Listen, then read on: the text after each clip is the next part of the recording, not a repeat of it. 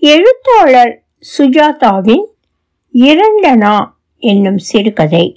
ஒலிவடிவம் சரஸ்வதி தியாகராஜன் பாஸ்டன். இப்போதும் சிலர் இரண்டனா நாளனா என்ற சொற்களை பயன்படுத்தினால் சுதந்திரத்திற்கு முன் பிறந்தவர்கள் என்று நிச்சயமாக சொல்லலாம். இரண்டனா ஒரு தனி நாணயம் பித்தளை சதுர வடிவில் இருக்கும்.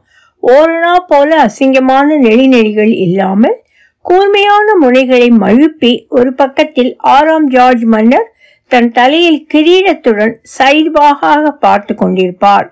அவர் கிரீடத்தை துக்கி பார்த்தால் அப்போதுதான் கிராப் வெட்டி கொண்டிருக்கலாம் என்று தோன்றும்.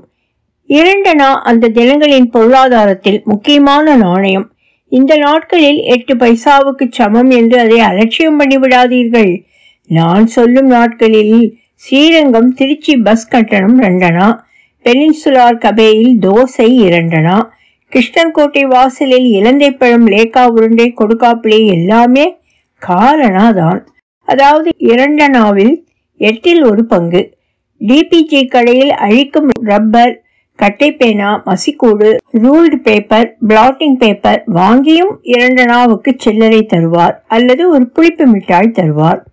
வைகுண்ட ஏகாதசி திருவிழாவின் போது மார்கழி மாதத்தில் பகல் பத்தில் தேர்முட்டை அருகில் தரையில் பள்ளம் தோண்டி துருத்தி வைத்து சாணி பூசி பெரிய வானொலி அமைத்து அதில் கொள்ளிடம் மணலை கொட்டி அதனுடன் வறுக்கப்பட்டு உற்சாகமாக வெடிக்கும் பட்டாணி ஒரு பை நிறைய இரண்டு நாவுக்கு கிடைக்கும். இரவு பெட்ரோமேக்ஸ் வெளிச்சத்தில் பெரிய எழுத்து விக்ரமாதித்தன் கதை கொக்கோக்கம் போன்ற புத்தகங்கள் எங்கேயோ பார்த்து கொண்டு வாங்கலாம்.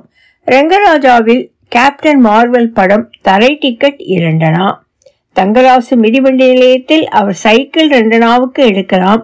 அதற்கு கீழே ஓரணா அரையணா காரணா தம்பிடி போன்ற பரிவார நாணயங்கள் இருந்ததால் இரண்டனா இருக்கிறவன் ஆகாகான் போல உணரலாம். விகடன் பத்திரிகை நீல நிறத்தில் அச்சிட்ட சிறுவர் மலருடன் இரண்டனா. ஒரு பாக்கெட் கலர் கலராக இருக்கும் பழப்பம் இரண்டனா. லிப்ஸ்டிக் போல சிவப்பிடிக்கும் மிட்டாய் ஐஸ்கட்டியை சரக் சரக் என்று தேய்த்து சர்பத் ஊற்றி உறிஞ்சுவதுடன் ஒரு காத்தாடி தலையாரி பம்பரம் எல்லாம் வாங்கலாம். என்ன என்னவெல்லாம் ரெண்டனாவில் வாங்கலாம். அப்பேற்பட்ட ரெண்டனா நாணயத்தை தொலைத்து விட்டேன். சொல்கிறேன் பாட்டி என்னை ஒரு ஆழாக்கு எண்ணெய் வாங்கி கொண்டு வா என்று இரண்டனா கொடுத்து அரையர் கடைக்கு அனுப்பினாள். கூடவே ஒரு கிண்ணியும் கொடுத்தாள். ஈயம் பூசினது வாயகன்றதுதான். அந்த வயசில் ஸ்தலத்திற்கு ஸ்தலம் ஓட்டம்தான். ஒரு நிமிஷத்துக்குள்ள அரையர் கடைக்கு வந்து மாமா ஒரு ஆழாக்கு எண்ணெய் என்றேன். அரையர் கடை என்று எப்படி பெயர் வந்தது தெரியாது. கடை சொந்தக்காரர் அரையரிலே ஐயங்கார் தான் ஆனால் கோவில் அரையர்கள் பரம்பரையெல்லாம் கீழே உத்தர வீதியில் இருந்தார்கள். இந்த அரையர் எங்கள் வீட்டிற்கு எட்டு வீடு தள்ளி இருந்தார்.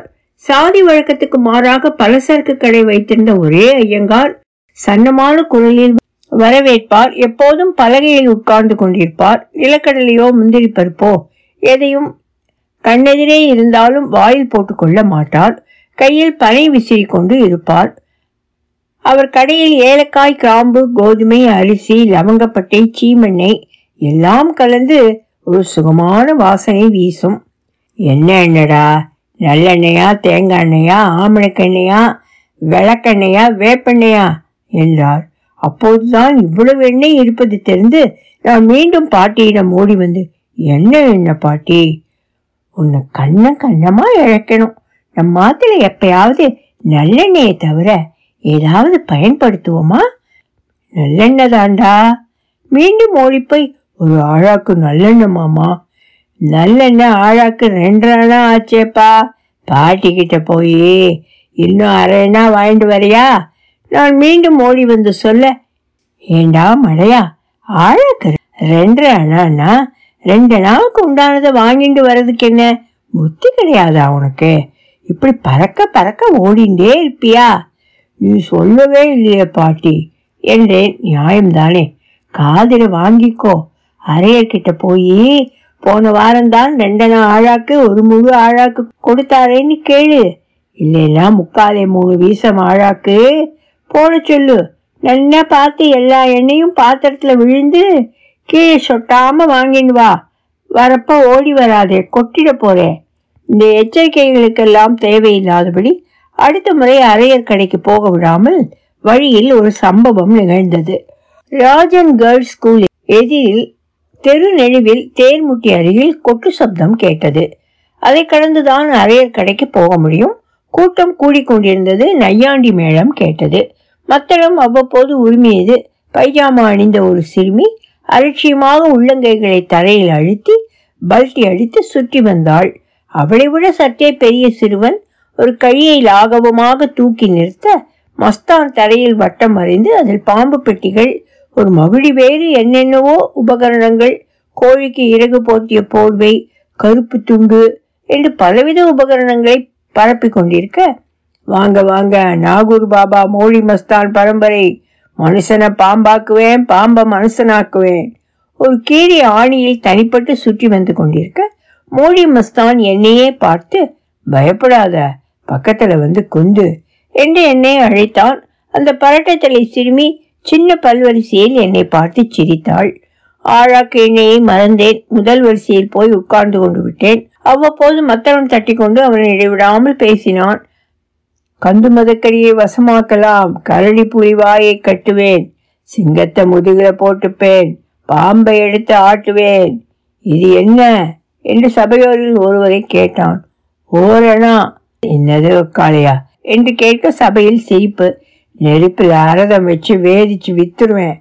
வேறு யார் பார்க்காம உலகத்தில் உலாவுவேன். எப்பவும் இளமையாய் இருப்பேன். மற்றொருவன் சரீரத்தில் பூந்துருவேன் தண்ணீல நடப்பேன் நெருப்பில குந்துவேன். எல்லாம் எதற்காக? என்று கேள்வி கேட்டு தயங்கி தன் சட்டையை நீக்கி பட்டென்று வயிற்றில் எதிரொலி கேட்க தட்டி பாழும் பௌத்துக்காக நீ காசு கொடுக்க வேண்டாம். உன் காசை உன் மடியிலே வச்சுக்க. வித்த பாரு பார்த்து மஸ்தா குஷியாயிடுச்சு ஓரணா ரெண்டனா கால் ரூபா அரை ரூபா ஒரு ரூபா தட்டில் போடு. பச்சை பிள்ளைய பந்தாட போறேன். எல்லாரும் பலமாக கை தட்டுங்க. என்று சொல்லி நாங்கள் கைதட்ட காத்திராமல் உய் உய் என விசிலடித்தான் நான் அவன் விந்தையில் பரிபூர்ணமாக ஐக்கியமானேன். தகிரியம் உள்ளவங்க யாராச்சும் இருந்தா வாங்க என்று கேட்க ஒரு சிறுவன் முன்னால் வந்து நின்றான். அந்த பையனை கூப்பிட்டு அவன் முன் விரல்கள் என்னவோ பண்ண அவன் சட்டென்று தூங்கி போக அழுக்கு துண்டால் போர்த்தி படுக்க வைத்தான். ஆறு வீட்டு புள்ளையோ இது? என்றான். தரையில் ஒரு முகம் வரைந்தான். அந்த முகத்திற்கு ஒரு வாய் மட்டும் பெருசாக வரைந்தான். பக்கத்தில் ஒரு பேனா கத்தியை வைத்தான் பாம்பு பெட்டியை திறந்து அதை உசுப்பிவிட ஒரு முறை அவன் மணிக்கட்டில் கொத்தியது தா என்று அதை அதட்டினான் உள்ளுணர்வில் அங்கிருந்து விலக வேண்டும் என்றுதான் தோன்றியது. ஆனால் கட்டி போட்டவன் போல ஆகிவிட்டேன்.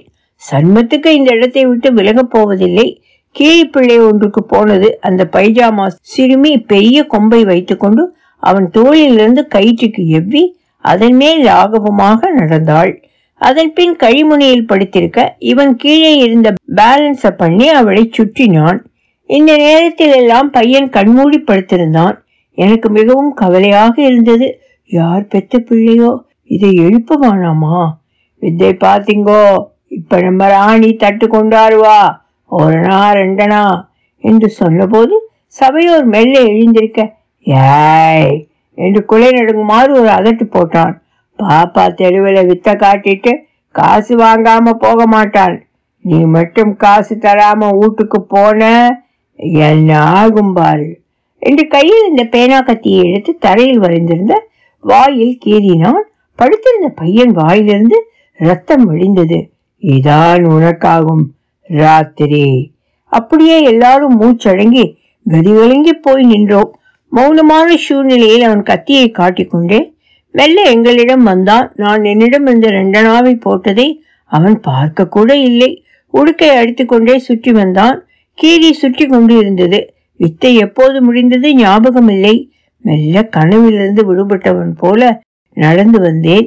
வீட்டின் அருகில் வந்தபோதுதான் நிஜ உலகத்துக்கு நிதர்சனங்கள் எனக்கு உரைக்க எங்கே ரெண்டனா?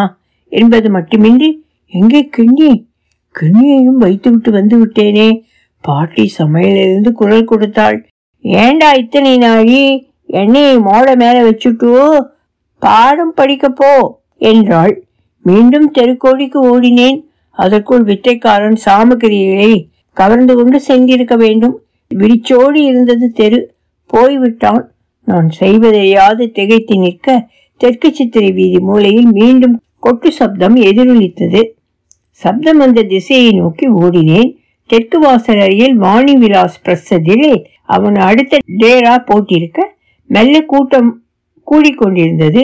வித்தைக்காரன் அருகில் சென்ற அந்த பையன் வாயில் ரத்தம் வந்து கிடந்தவன் பையாமா பெண்ணுடன் சிரித்து விளையாடி கொண்டிருந்தான்.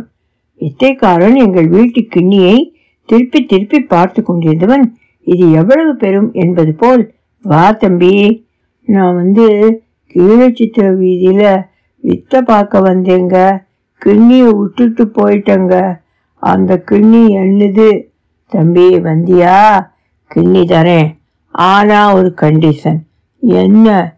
என் கூட வரியா வித்தை காட்ட?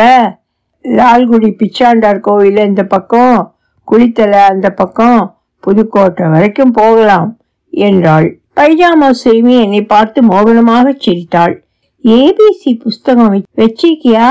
என்று கேட்டாள். நான் அங்கேயே உட்கார்ந்து கொண்டு விசும்ப ஆரம்பித்தேன். என் கிண்ணிய கொடு. கொடுக்கிறேன் கொடுக்கிறேன். அவன் என்னிடம் அந்த கிண்ணியை கொடுக்காமல் அவ்வப்போது நீட்டி நீட்டி கொடுப்பது போல் கொடுத்த கையை இழுத்து கொண்டான். நான் பெரிசாக அழ ஆரம்பித்ததும் கொடுத்தான். கிண்ணியை கொடுத்துட்டு வந்துரு. நல்ல ஐயர் வீட்டு சாப்பாடு போடுறேன் ஊர் உலகமெல்லாம் சுத்தலாம். பனாரஸ் அலகாபாத் கல்கத்தா. நான் வீட்டுக்கு திரும்பும்போது அந்த பெண் என்னையே பார்த்து கொண்டிருந்தாள். வரல வரப்ப ஏபிசி புஸ்தகம் கொண்டுட்டு வா என்றாள். நான் ஓடி வந்து அவசரமாக என் உண்டியலை உடைத்து எட்டு காலனா சேர்த்து அரையர் கடைக்கு போய் எண்ணெய் வாங்கி கொண்டு வந்து விட்டேன். பாட்டி திட்டுவாளே என்று நான் வித்தைக்காரருடன் போயிருந்தால் என்ன ஆகியிருப்பேன்? என்று இந்த வயதில் எப்போதாவது எண்ணி பார்ப்பேன். தலையில் முண்டாசு கட்டிக்கொண்டு ஒரு கையால் மத்தளம் தட்டிக்கொண்டு மற்றொரு கையால் புல்லாங்குழல் வாசிக்க அந்த பெண் சுழன்று சுழன்று ஆட எது எப்படியோ இந்த கதையை எழுதியிருக்க மாட்டேன். ஒலிவடிவம் சரஸ்வதி தியாகராஜன் பாஸ்டன்.